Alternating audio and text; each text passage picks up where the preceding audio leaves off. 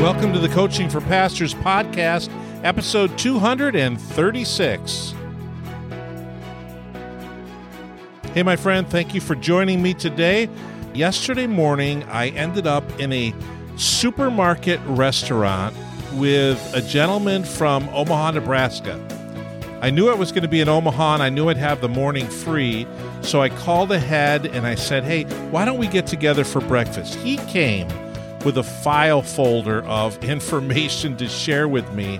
This guy is a financial planner, works with a lot of clients. He's seventy years old, still going, has no plan to retire because he's helping people. He's helping people with their money and with their futures. But one of the things that he does always, every week, is he meets with people for discipleship. In everyday places, everyday people, everyday settings, doing things that people do, he meets with people to disciple them, to draw them closer to their calling, closer to their identity in Christ, closer to who God is calling them to be. And this guy is a servant of Jesus, self-described. He's got a calling that he's going after, and he's proclaiming the cross to everybody that he meets.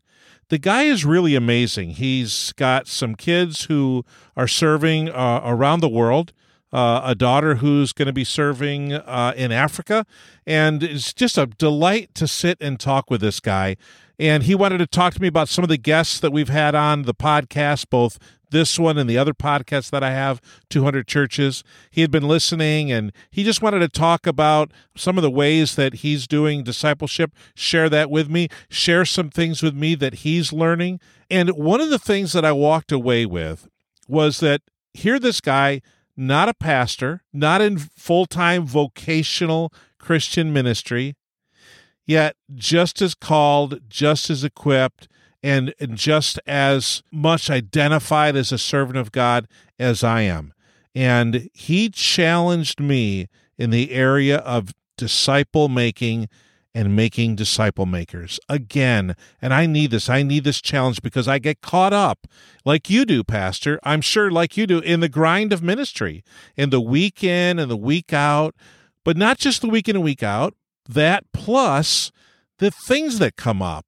That some of the annual things, some of the semi-annual things, some of the quarterly things, some monthly things, and then you've got people that need you and and different situations that arise. They, they kind of flare up for a little bit, and then they fizzle out. Some things flare up, and they burn for a while.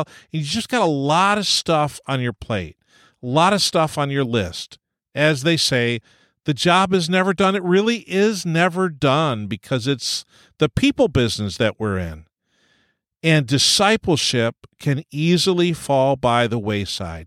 Intentionally connecting with people, not just to grow them as believers and followers of Jesus, but to equip them to help others to grow.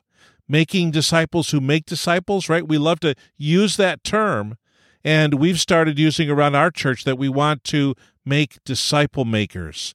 So right from the get-go, hey, we're going to teach you something because you're going to teach somebody else. And God is going to provide that person in your life for you to teach. Now, as you learn, remember, you're going to share this with somebody else.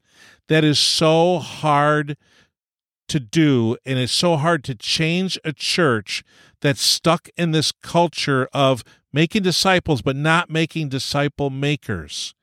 And it's hard for this pastor, who's been in ministry for over thirty-five years, to change some of those long-held concepts and paradigms and work habits. And so I was glad for a guy like Paul, who steps into my life, buys me breakfast, sits me down at the corner table, and begins to tell me, hey, here's what God's doing in my life. Here's how I see God using you. Here's what I'm doing in the lives of others. And by extension, basically challenging me, hey, Jeff, what are you doing in the lives of others outside of your quote-unquote vocational Christian ministry?